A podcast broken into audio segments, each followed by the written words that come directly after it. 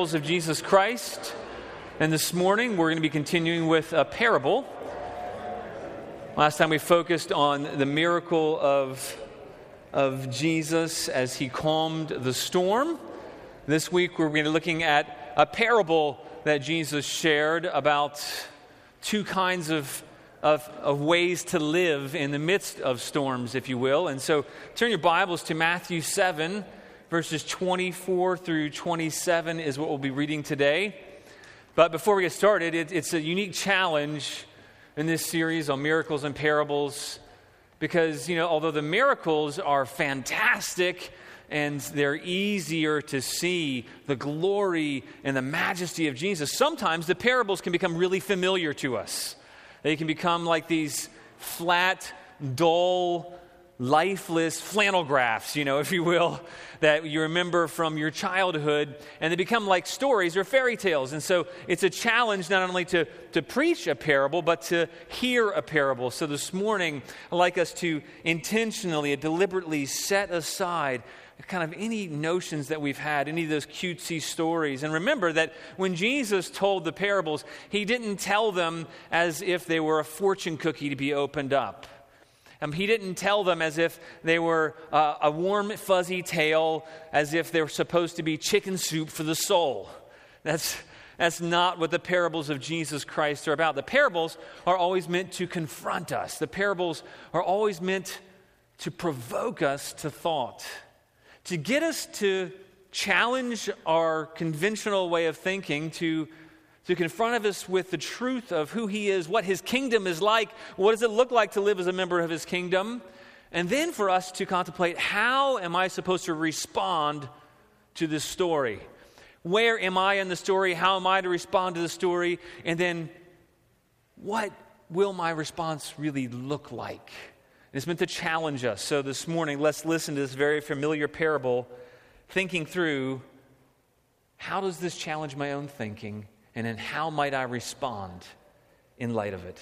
Let's read Matthew 7 24. This is God's holy, inspired word.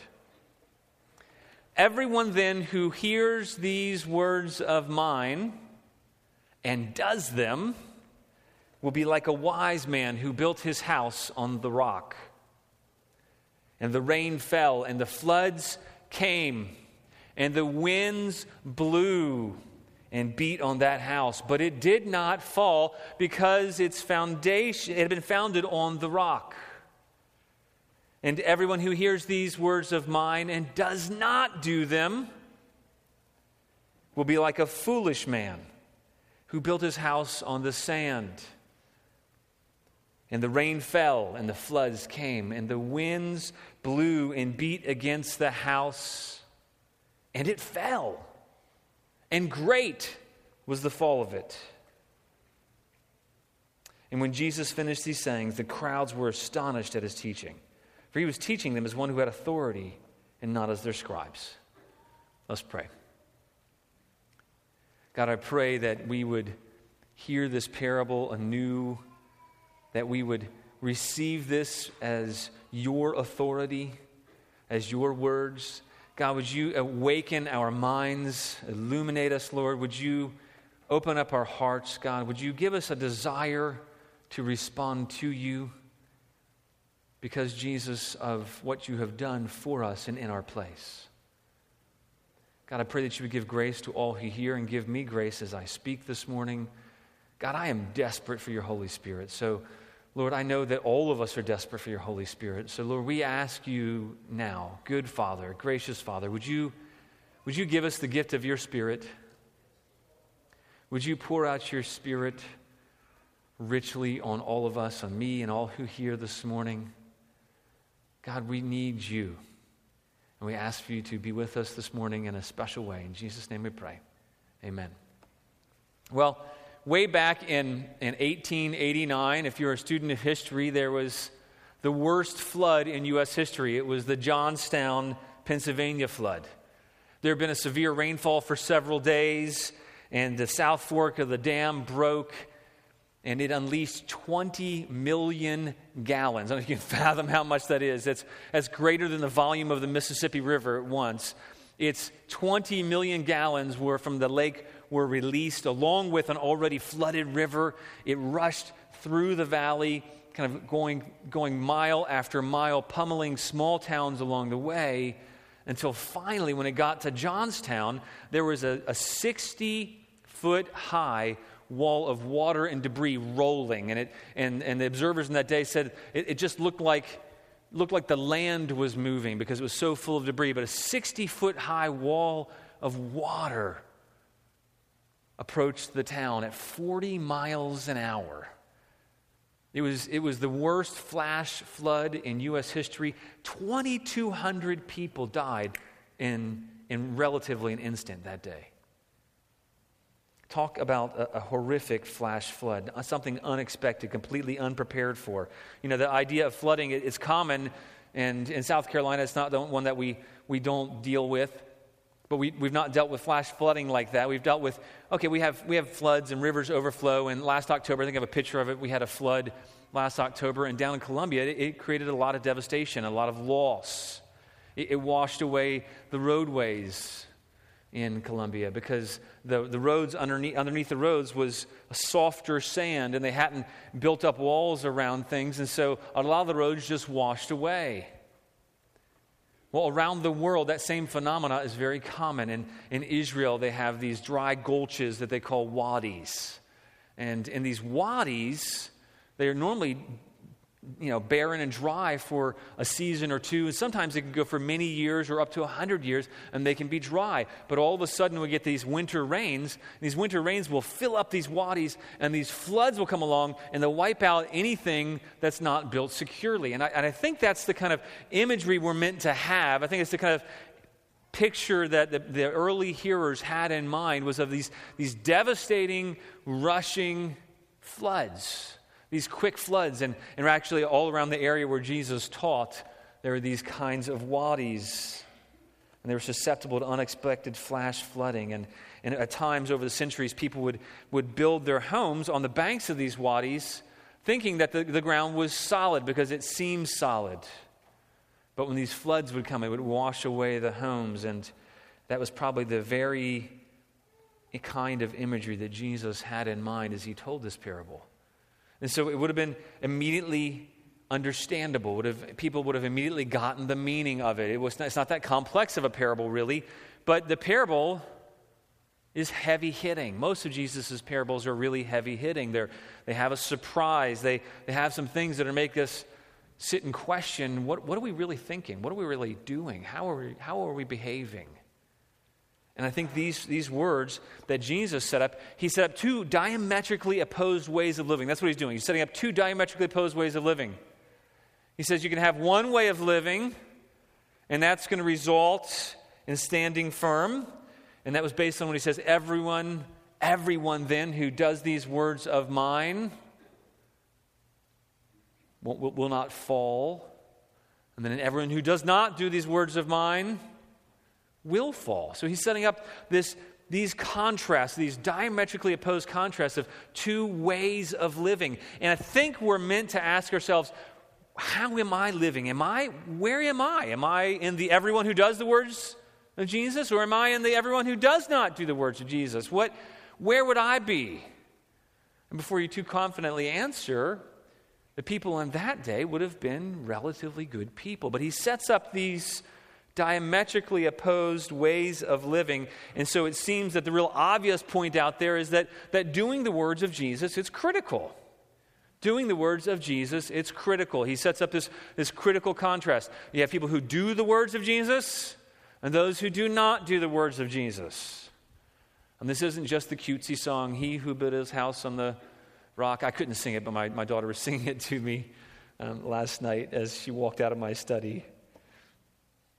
You have to ask, though, what does Jesus mean when he says, everyone who does these words of mine? What does he mean? Everyone who does these words of mine. Does he mean that, that just these words he's talking about in this passage? Does he mean something else? And, and what does it mean when he says, if you do these words, then you'll stand firm, or you do these words and you'll fall? Where we, where we, the context is really helpful in a passage like this. You see, this parable, it comes at the end of, of, of, a longer sermon, one of the longer recorded sermons in the book of Matthew. It's called the Sermon on the Mount. And Jesus, it began in Matthew 5, and it concludes really with this verse. This isn't just a parable on its own. It's not a standalone parable. It's a parable in a context of the Sermon on the Mount. And if you've ever read the Sermon on the Mount, there's a lot of things in the Sermon on the Mount about how to live and what does it look like to be a, a part of the kingdom. And, and to set the context for this. Where is Jesus when he's giving this? Well, it says in Matthew 5 1 that he, great crowds have been following him, and so he goes up onto this mount. It says, and when he sat down in Matthew 5 1, his disciples came to him, and he opened his mouth and taught them. And then you read that Jesus opens up with what we call the Beatitudes it's just another way of saying, here's what kind of person is blessed by God. And then he goes from there to talk about a call for greater righteousness. And then he goes in the following verses to tell his disciples about what does it look like to truly live for God. And I don't know about you, but if, I've, if you go back and read the Beatitudes, and if you read the Sermon on the Mount in Matthew 5 and then Matthew 6, you, are realizing, wait a minute, what, is, what does it really mean if, if the pure in heart are blessed, I know that I don't have a pure heart. And most days I'm, I'm, aware that my heart doesn't feel pure. So, what does it mean that doing Jesus' words are critical if I, if I can't do those words, if I can't do that? And so he, he goes on, though, and he talks about greater righteousness, and he talks about living for God. Then in chapter 6, Jesus talks about what it looks like to pray. And when you pray, pray like this but don't worry about what you're going to be clothed by. And he talks about how to rightly view money and don't be living for material goods and for the things of this world. And then he goes on from there to saying not to be anxious about any of these things. And I'm thinking, well, I can't do that. I often worry. You ever feel like that? You ever, you ever say, wait a minute, if I'm supposed to do the commands, if that's critical, I don't have a pure heart, I fail. I don't, I don't pray as I ought half the time. I worry. I have anxiety sometimes. And you know what? Sometimes I'm, I'm living as if this world and its possessions matter. So, what does Jesus mean when he's talking about living and doing his words? Everyone who does these words, he's unequivocal. He says, everyone who does these words. What does he mean that is critical when everybody who does these words either stands, or if you do not do those words, you fall? The end of chapter 6, Jesus, he, he ends with uh, an entreaty to his disciples, and he says in, in, verse 33, he says, Seek first the kingdom of God and his righteousness, and all these things will be added to you. And I think, well, wait a minute. Am I really seeking first the righteousness of God and all? Yeah, sometimes, maybe half heartedly. Although sometimes I desire to seek first his righteousness, I don't do that all the time. Anybody here ever always do the words of God? See, these parables are meant to challenge us, they're meant to make us think. End of, at the, really the end of this discourse, towards the end of the discourse, is teaching in Matthew 7 12. Jesus gives what some people call um, really the, the golden rule in Matthew 7 12. He says, So whatever you wish others would do to you, do also for them. And then I evaluate my heart and I say, Wait a minute, whatever I wish others would do for me, do I do for them? Well, no. And actually, this past week, I was not doing very well by a couple members of my family. I was being impatient and unkind. And, and I come into my room and I find that on my, on my glass, she didn't know I was going to be preaching from the passage right after this, but on my glass, one of my daughters had taped the verse and it says this verse. So then, whatever you wish others would do to you, do also for them, for that's the law and the prophets. um, funny and convicting. Um, only funny now. Um, so so it's critical that we do the words of Jesus, but if you read it in context, you would be thinking, what does that mean? I get it, Jesus. You're saying it's critical. And but what does that mean? Do I have to do them perfectly? What does that look like? Does it look like always doing them? We see Jesus, he's speaking to his disciples, and He's speaking to people who have listened to his words, who have come to hear his teaching, who acknowledge him at least as a good teacher and somebody to be followed. Let that sink in for a moment. He's not talking to people who don't know who he is, who haven't heard him speak. He's talking to people who are there to hear him. And, and really, the primary audience here is his disciples. Maybe some religious leaders of the day were present, and I would guess that they were because they were always sneaking in, trying to spy him out and betray Jesus. In any case, Jesus tells this parable, and, and after he's just explained it at length, what it looks like to live as a disciple, to live under his kingdom, rule and reign. And you know, some people call this whole passage of Matthew 5 to 7 as the Christian manifesto or the kingdom manifesto. This is what it looks like to live as a member of God's kingdom. And then after he explains what it looks like to follow him, he, he closes his sermon. And really, this passage is the third of three illustrations, the last of three illustrations that he says, okay, I'm giving you all this teaching about what does it look like to be in the kingdom. And that's important. If you're a follower of Jesus Christ, you need to know what does it look like to live as a part of his kingdom. And then he closes with three illustrations in this parable, really is the last. But the first one he closes with is he says, there's a narrow gate and there's a wide gate. There's a, there's a hard way to come in. That narrow word, it actually has a connotation to tribulation. There's a, a way to come in that, it, that it's difficult. And very few go that way.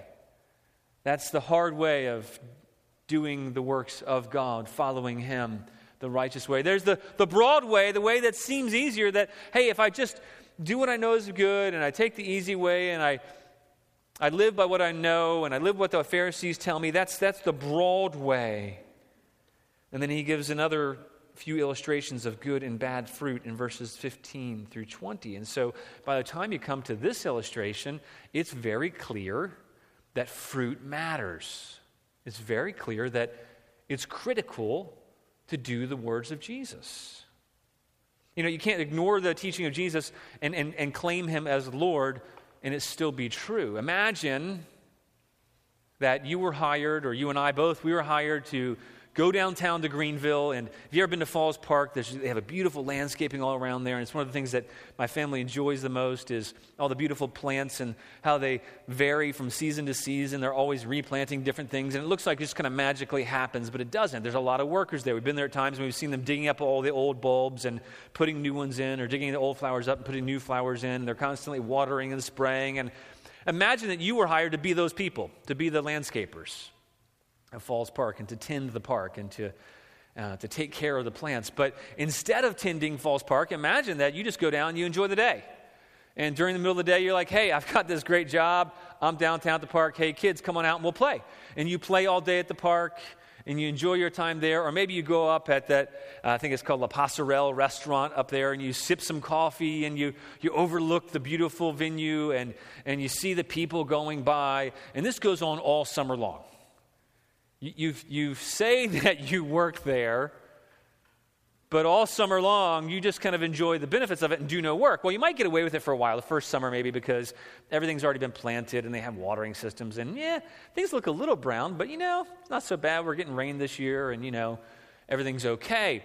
But by the end of the year, end of the, end of the summer, it would become evident you've done no work there. You really aren't an employee. You're an employee by name only.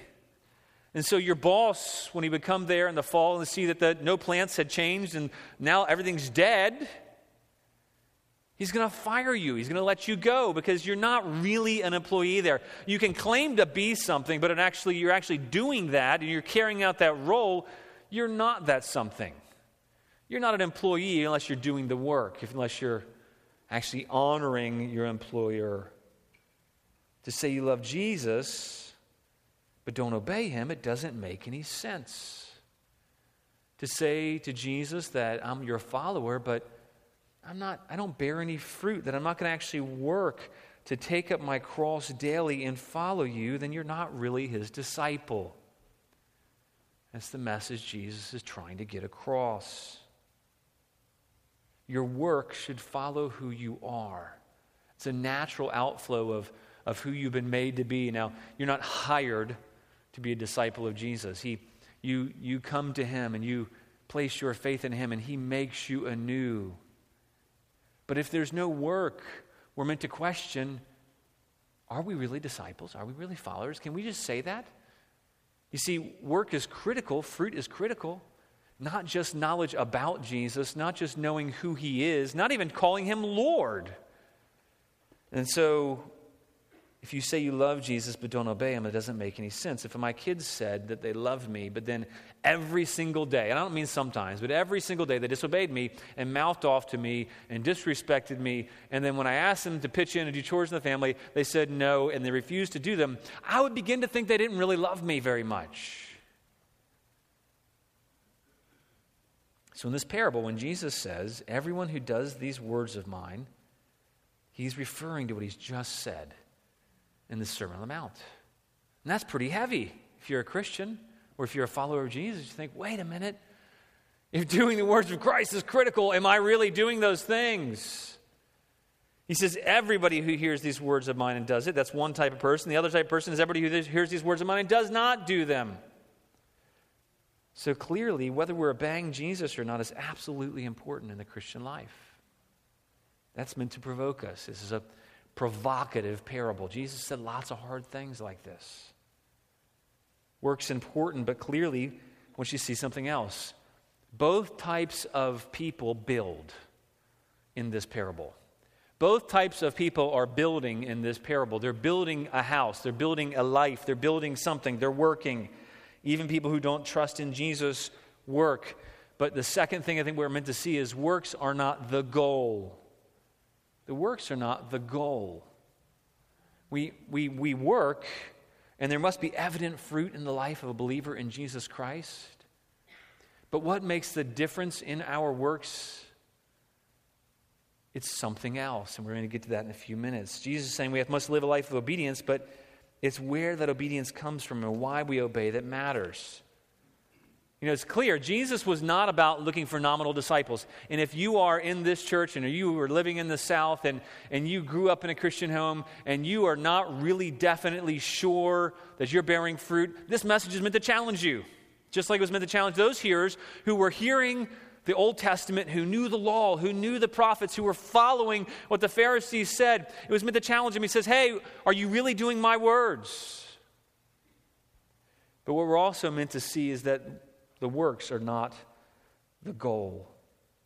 Yes, the calling to follow Jesus, it's an all encompassing, radical call to good deeds and mighty works, but, but they're deeds done in relationship to Him. You see, he wants disciples that in everything that they do, through their relationship with him and in the relationship to him, they worship him in their works. Our parable is not just a nice story about how we need to be like the wise man instead of being like the foolish man. It's about two ways to live with dramatically different consequences. And it, and it begins with saying, everybody who hears the words of mine and does them will be like a wise man built on a rock. And, and so at least he's referring to the immediate words he's just talked about and the warning of doing the importance of doing the Father's will based on knowing Jesus. It's not enough to have knowledge of who Jesus is if we're not responding to him. And then in Matthew 7 21, the words right before it, just two verses before our passage, reading the Bible in context is key. Two, two verses before our passage, he says, Not everyone who says to me, this is after a, a, long string of talking about following God. What does it look like to follow Him? What does it look like to live in the kingdom? Does it look like to live a life blessed by God? He says, Not everyone who says to me, Lord, Lord, will enter the kingdom of heaven, but the one who does the will of my Father who is in heaven. But the one who does the will of my Father is in heaven. You know, I, I am, you know, when I was a kid, I was terrified of this verse. Not everybody who says, Lord, Lord, will, will enter the kingdom of heaven. Wait a minute. I say, Lord, Lord. I think that's his point. He's meant to provoke us in this parable.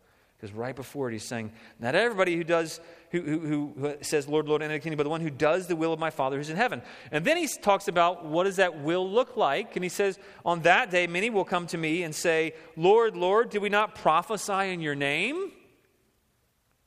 and cast out demons in your name and do many mighty works in your name? And then I will declare to them, I never knew you. Depart from me, you workers of lawlessness. Did you notice a few things in that verse right before this parable? Notice a couple things. Look down there in your Bibles if you have them, or look on the screen is Jesus contradicting himself in the same passage? He says, Whoever does the will of my Father who's in heaven. But then he says that people did mighty works in his name. What's going on? What's going on? What, what is he talking about? He says, You have to do the works of my Father in heaven. You have to do, actually, it says, the will of my Father in heaven.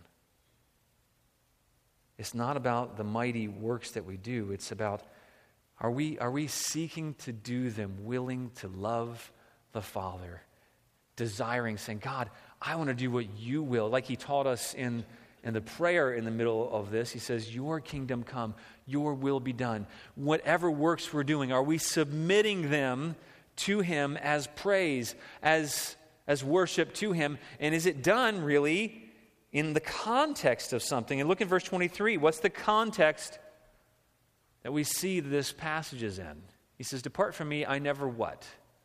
Anybody? I never knew you. I never knew you. So it's apparently possible to do good works and still go to hell. And it seems to hinge on a couple things.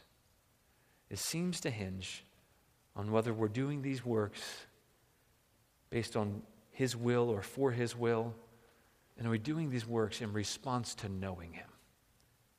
That's where we find this parable. It's critical to do good works but they're meant to be done in response to our relationship with Him. Do we already know Him? We're not trying to earn favor. We're not trying to attain favor. We're not trying to get His goodwill. We're doing things in concert with His will because He's, he's already known us and made us His children. We know Him, and so in response, we work. So we know, though, in, in verse 26, He says, Everyone who hears these words of mine and does not do them will be like a foolish man who built his house in the sand.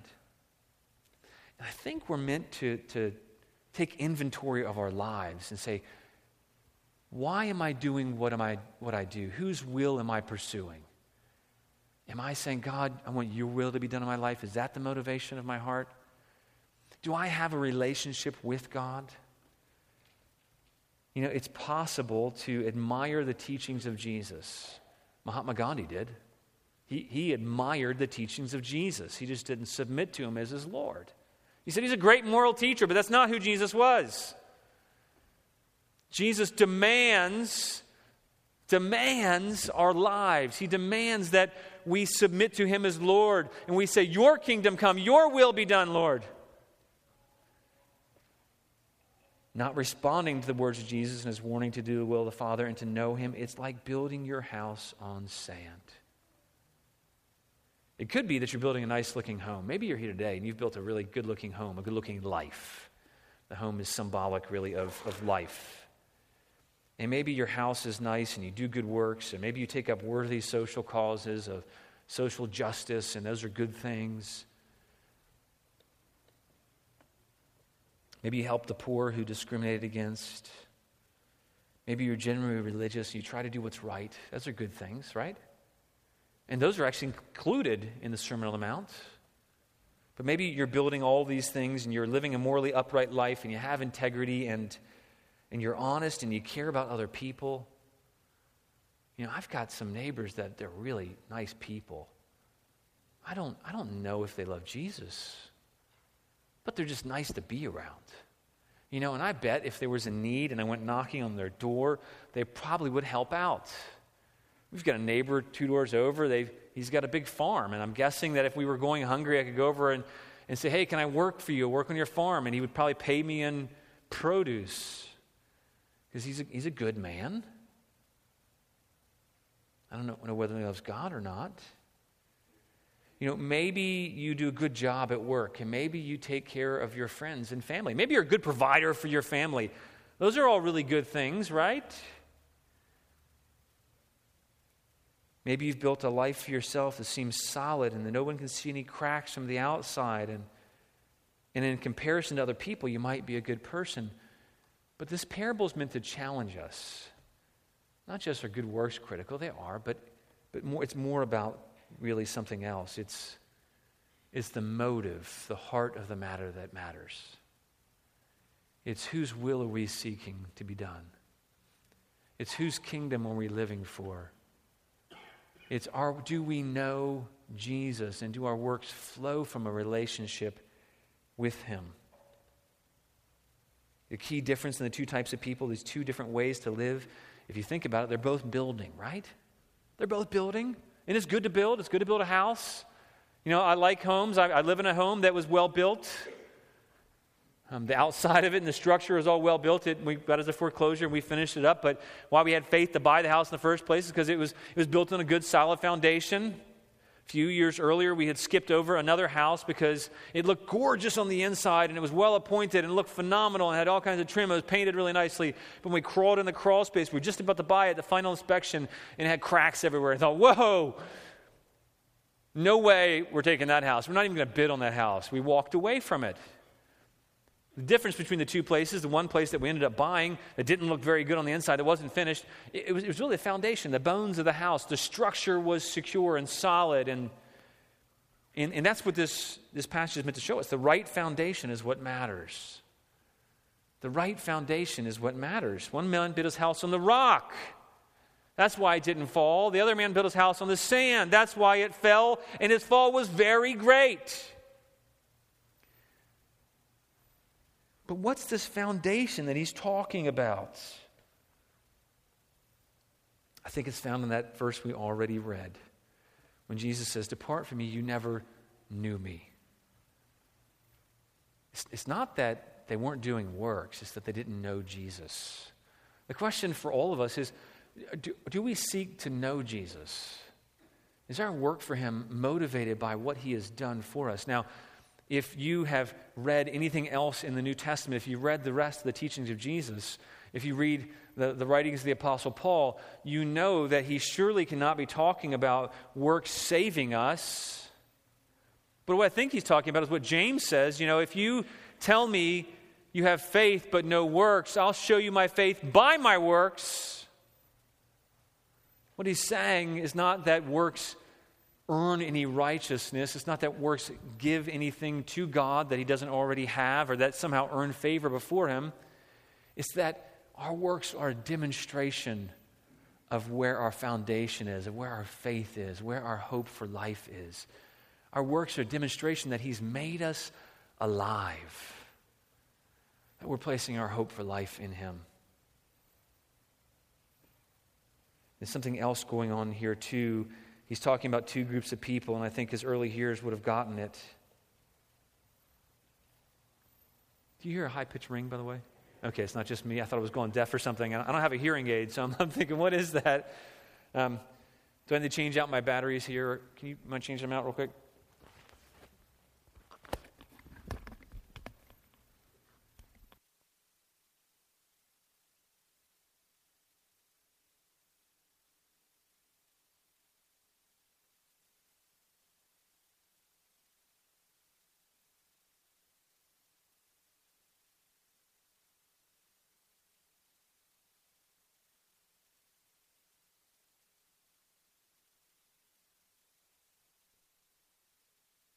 We're really grateful for the guys who serve us, who always feel a little awkward in these moments. But thank you for serving us. Thanks for helping. I'm sorry for the buzzing noise. Hopefully, just persevere with me. Just imagine your, uh, your grandfather in the room. He forgot to turn his hearing aids down. So, my, my dad did that a few weeks ago and he was up, and the kids and I were all just trying to figure out what is that loud noise, and we're like wanting to hold our ears and plug our ears, and it was crazy. And then I'm like, oh my gosh, it's coming from his ears. so hearing aids were blaring, but um, it, fortunately, it's not that loud. Thank you, Pete, for getting rid of that. All right. Okay. Can you hear me still back there? Okay. Um, Steve, you can still record anyway, so, right? All right, good. Excellent. Well, let me find out where I was. Sorry about that. it's in the parable he is contrasting two different lives, but it's not that they're building houses that the content of the house necessarily is vastly different. He's saying one life was built, another life was built. But the difference between those two lives is what their lives were built upon. He's, and his audience are people who were very steeped in the Old Testament. They were very steeped in the law and the prophets. They would have been familiar with the teaching that maybe you're familiar with. Maybe you grew up in the church. And maybe you grew up in, in more of a, what we might call a fundamentalist church or a more a strict conservative church. Maybe you got the notion that if I live a certain way and I do certain things, then that that gives me assurance that I'm a believer. Kind of like the Pharisees and the people in that day, his hearers, they would have gotten the notion. I think it's back. It's the lights, Pete. Um, they would have gotten the notion that if I live according to the teachings of Moses and the prophets, if I live in accordance with the teaching of the scribes and Pharisees, then I can have confidence that I'm a child of God. What's Jesus doing here? He's dispelling that. He's saying, You who are in this audience, who are putting your faith and your confidence and your trust in how good of a person you are and how good you're living in your own righteousness, if you're putting your confidence and your faith there, that's the wrong foundation. You're doing the works, but not according to the will of my Father, and not because you know me. So you're not really obeying me. You're doing these things thinking that that's what will make you pleasing before me. And he contrasts that with saying, everyone who does these words of mine, everyone who realizes that I am the way, the truth, and the light, that no one comes to the Father except by me, that's the ones who build their house on the rock and are pleasing and who will stand in the storms of life. And so we can see that the difference between these two houses is is the foundation on which they were built. One really built on, on works done in their own righteousness, one built confidence and faith in knowledge and a relationship with God, seeking to do His will. Jesus is doing away with any confidence in the flesh. What Jesus is saying is that we trust our own knowledge or our own ability or our own way, and we build our lives on those things. It's like building your life on sand. In verse 25, Jesus paints the picture for his hearers, and he says, And the rain fell, and the floods came, and the winds blew and beat on that house. He says the same scenario Two verses later, he talks about the house that fell. He says, And the rains fell, and the floods came, and the winds blew, and they beat against that house. He's not telling followers of his that life will be okay if you follow me, everything will be smooth and hunky dory. I can't even really know what that means, but it's a saying, right? Everything's going to go okay. I got to look up the, the meaning for that. What he says is that it, it, it, in, in life, you're going to have trouble. Whether you put your confidence in yourself, whether you put your confidence in me, storms will come. Storms will come in life. Rain will fall, floods will come, winds will blow, they'll beat on the house, on your life. But the difference of whether it falls or not is your foundation. Don't, don't think somehow that because you're a follower of Jesus Christ, that means the storms won't come, or that don't be surprised if you're a follower of Jesus Christ and storms come and bad things happen. What's important to remember in those times is the foundation for your life, your confidence for life.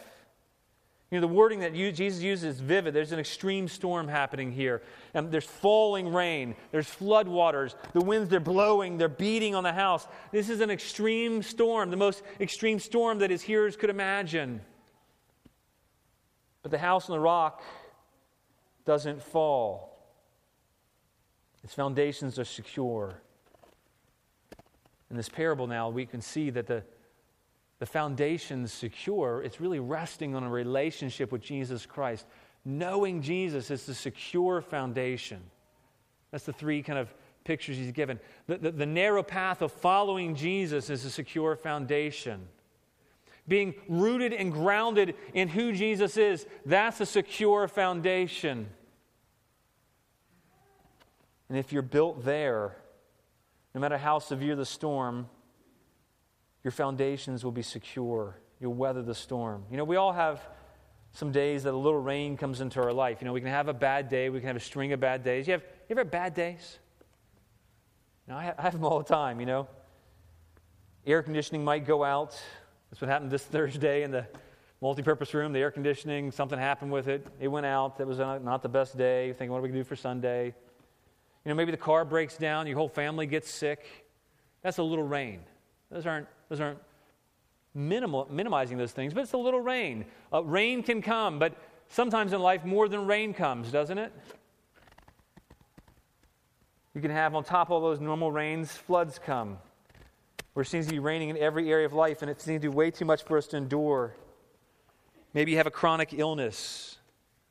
Maybe you have an incurable disease. Maybe you're debilitated physically and you can't function normally any longer. Those are floods.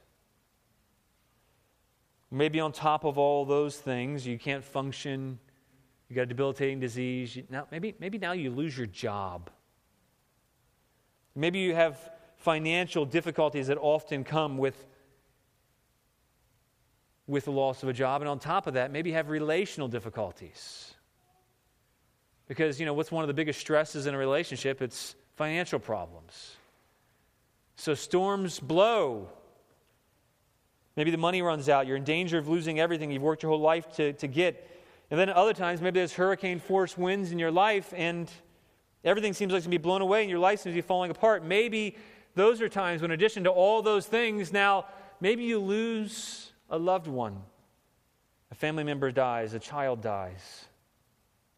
And everything that could go wrong is going wrong, just short of losing your life. Jesus is a, is, is a realist. He's saying you're going to have problems in life. But take heart, just like another passage, I've overcome the world. Take heart if your foundation is secure in me, no matter what it feels like, you will stand firm in me. In this life and the life to come. Now, the storms he's talking about are not just temporal, the storms he's talking about I think there's more to it than that because he says the house fell. Talking about a life, the life fell. There's death happens, and great is the fall. So what he's saying is there's death, and then there's a great death.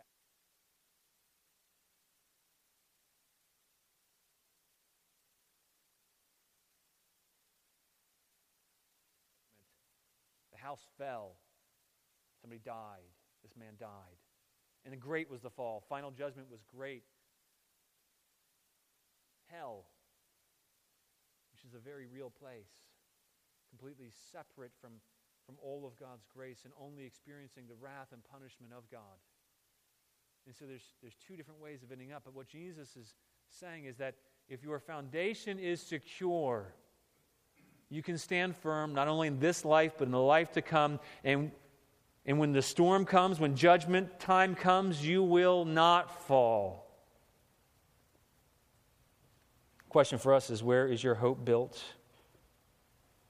Where's your foundation? What are you living for? When you get angry, when you don't get things, what does it reveal about where you're looking for hope? When, when people don't like you and you get angry, it's revealing that, wait a minute, I'm tempted to look to another foundation. When finances are crud, and your life falls apart financially and you get angry and you you rail against God, what does that reveal about where you're looking? Where's your foundation? This is a radical call. Parables are not easy little trite things, but they are meant to give us assurance and hope. I want to read to you a few verses. David, if you remember, we, we just finished the book of Samuel uh, about a month or two ago. David encountered many difficult times. But in, in 1 Samuel 2, prior to David even encountering those issues, Hannah, she actually prayed something prophetically prior to David, and we're going to see in a moment fulfilled in David, and then fulfilled in the ultimate rock. But we, she says, of Jesus, she says, There is none holy like the Lord in 1 Samuel 2 2. For there is none besides you. There is no rock like our God. Later on, David discovered that truth. God kept David through many difficulties, through much persecution and hardship. Am I back in the PAs? Do I have to talk as loudly now? All right, good. enough. to talk as loud. In Psalm 18, David says he's learned who this God was that Hannah prophesied and prayed about. And he says, in the midst of, after he has been pursued by Saul, he says, I think the, the, the, first part of the verse says, when the Lord rescued him from the hand of all of his enemies and from the hand of Saul. That's the, the preface to the psalm. God rescued him from the hand of all his enemies, from the hand of Saul. And he says, I love you, O Lord, my strength. The Lord is my rock and my fortress and my deliverer, my God, my rock in whom I take refuge, my shield, the horn of my salvation, my stronghold. You see, David, he knew God. He had a relationship with God. And, and God was his foundation and kept him through those storms. Ultimately, though, what's our hope? What is the hope for each and every person here who has placed their faith in Jesus? It's something even really more secure in a sense. We have a more secure knowledge of who we are in Christ Jesus. It says in Ephesians 2, Paul writes, he says, Since then, you are no longer strangers and aliens, but you are fellow citizens with the saints and members of the household of God. Built, wait a minute, we have the same language here, don't we? Built on the what? The foundation of the apostles and prophets, Christ Jesus himself being the cornerstone, in whom the whole structure being joined together, grows into a holy temple in the Lord. And then listen what he says. He says, In him you also are being built together into a dwelling place for God by the Spirit. Our hope for doing the words of Jesus, it's we find it here really. He says, You're being joined together growing into a holy temple. What does that mean? We, we grow to be more holy, more and more like Jesus based on the foundation that we have in Him. And because we are secure in Him, and that's where our faith is, and that's where our hope is, that's where we're looking for our righteousness. If we're looking to Jesus as the foundation for all of life, saying, Jesus, because you have already been made righteous, I no longer trust in my own righteousness, I trust in your righteousness alone, we have a secure foundation. If we say, Jesus, because you've taken the wrath of the Father, there's no wrath that remains against me for not doing your work. So now, based on that foundation, I can live a holy life pleasing to you, knowing that you are building me into you. You are building me into this, this whole foundation. We're being built together into a dwelling place for you so that we can be confident when we read that passage and it says, Everyone who does these words of mine, we can say, by faith in Jesus Christ, that's me. I pray that's the effect for everybody here that it, it challenges to think, am I actually living in accordance with those words? I pray it also stimulates to think, you know what? Because Jesus has so loved me and given his life for me, I want to I want to love him um, in return. I'm going to because I've been made a member of his family, I want to live for him in everything. Because I know he's my rock, I want to be pleasing to him. I want to do his will. And so I'm going to pray that his will be done in my life. And so let this sermon, let the Sermon on the Mount challenge you. Say, you know what, God, let me just investigate my life and see those areas where I then need to do your will as well. But let me do that based on the solid foundation of trusting in Jesus Christ. If you're not sure where your foundation is, you're not sure if you're really following Him, if you're not, if you're living a good life externally, but you don't know Jesus, there doesn't need to be any more fear today. No matter whether you think you're a Christian or have been a Christian or not, you can be certain. You can say, Jesus, I want to know you.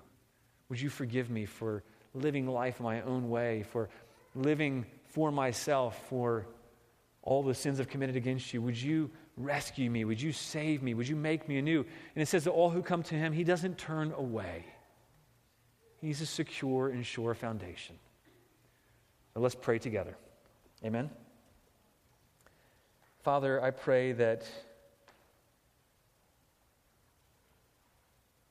we would look to you as our foundation in life. We would have confidence in you.